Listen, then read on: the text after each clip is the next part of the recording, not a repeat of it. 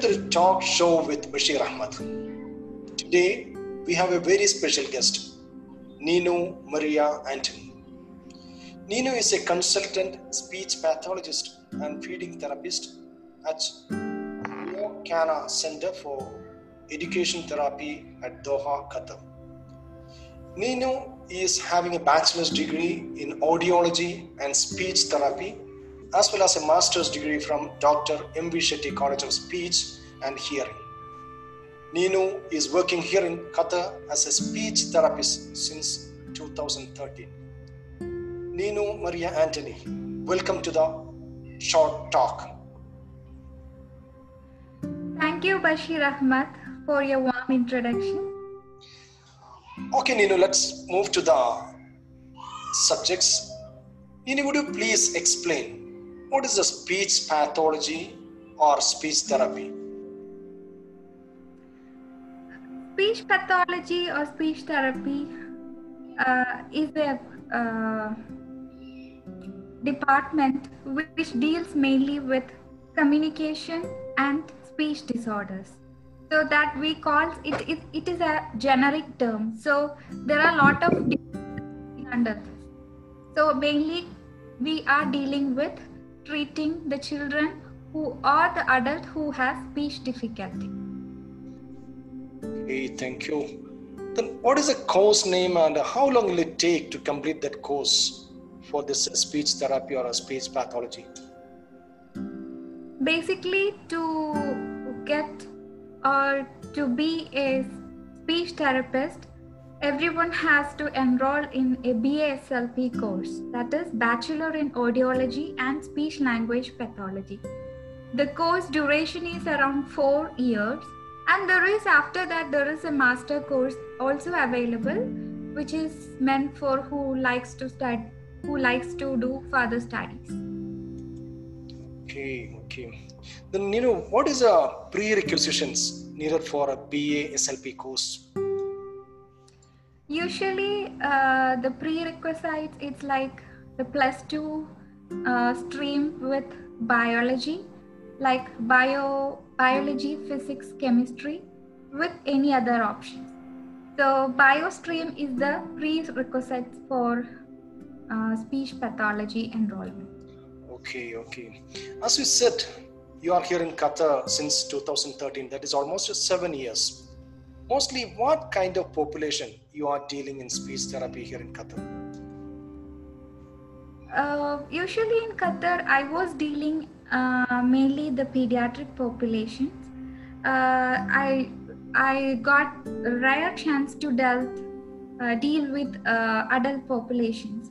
So in pediatric population it's mainly include autism adhd learning disability intellectual uh, disabilities, articulation issues, fluency issues like stuttering, like that is we uh, commonly uh, call as stammering.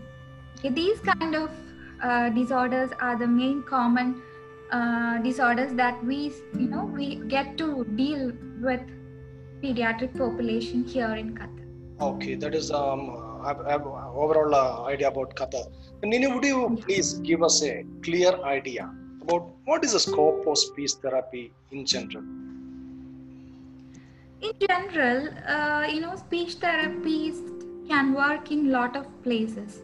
So right from uh, in hospitals, along with uh, ENT doctors, uh, along with pediatrician, and in ICU unit as a feeding therapist. So that is also a new um, unit that developed recently. So speech therapist is also working as a feeding therapist in ICU units and also in stroke rehabilitation units in hospitals. Oh. Apart from working in hospitals, uh, we also uh, we also have the chance to work in you know multidisciplinary settings like special needs schools, uh, special needs centers, and also normal schools. All right, okay. Uh, Nino, is this a speech therapy something like a language training or what it is exactly what you do in uh, speech therapy? Usually, this is a very common question everybody asks. What is the difference between a language training and a speech therapy?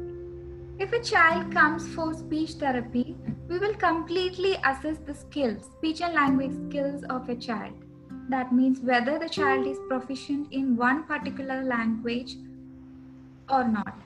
So, if, for example, if the child is a bilingual speaker, uh, Arabic or English, so uh, it is necessary for a child to speak a proficient in uh, speak or proficient in one language so we will check uh, we will rule out whether the child is able to speak in one language.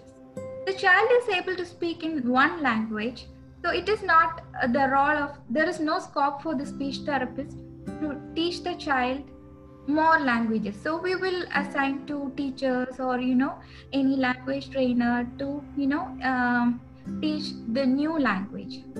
But if the child is not able to speak or not able to communicate his needs or demands that that's how a speech therapist dealt with. They we will help them to you know communicate his needs and also uh, to improve the language structure the complexity everything.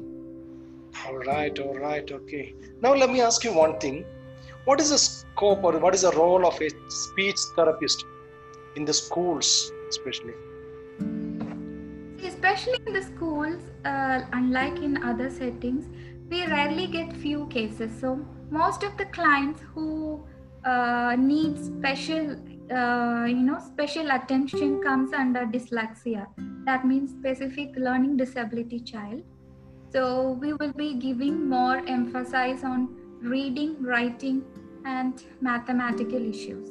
So the speech therapist will help the teachers how to you know rule out the whether it is a dyslexia or whether the child is not motivated to learn. So we have a set of criteria to rule out whether the child is dyslexia or not.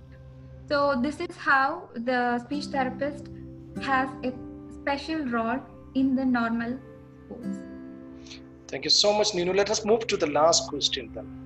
What are the other factors that a speech therapist should consider other than speech and language development milestones? Other than speech language uh, developmental milestones, there are other factors which is also affecting the child's speech and language development. One is the child's cognitive ability, whether the child is able to, uh, whether whether the child is cognitively able to understand this speech. Second one is the motor ability, whether the child has any uh, issues related to her his or her motor development. That means not just related to whether the child is able to move or not uh, but it is uh, related to vast wild area whether uh, his or her fine motor skills are adequate uh, uh, gross motor skills are adequate whether the child's sensory need is adequate. So apart from a speech therapist there are a lot other professionals who can also you know work alongside with speech therapists to improve a child. Thank you so much nino maria anthony for sharing your expertise and experience regarding speech therapy and speech pathology with our audience. Thank you so much. Thank you. You're welcome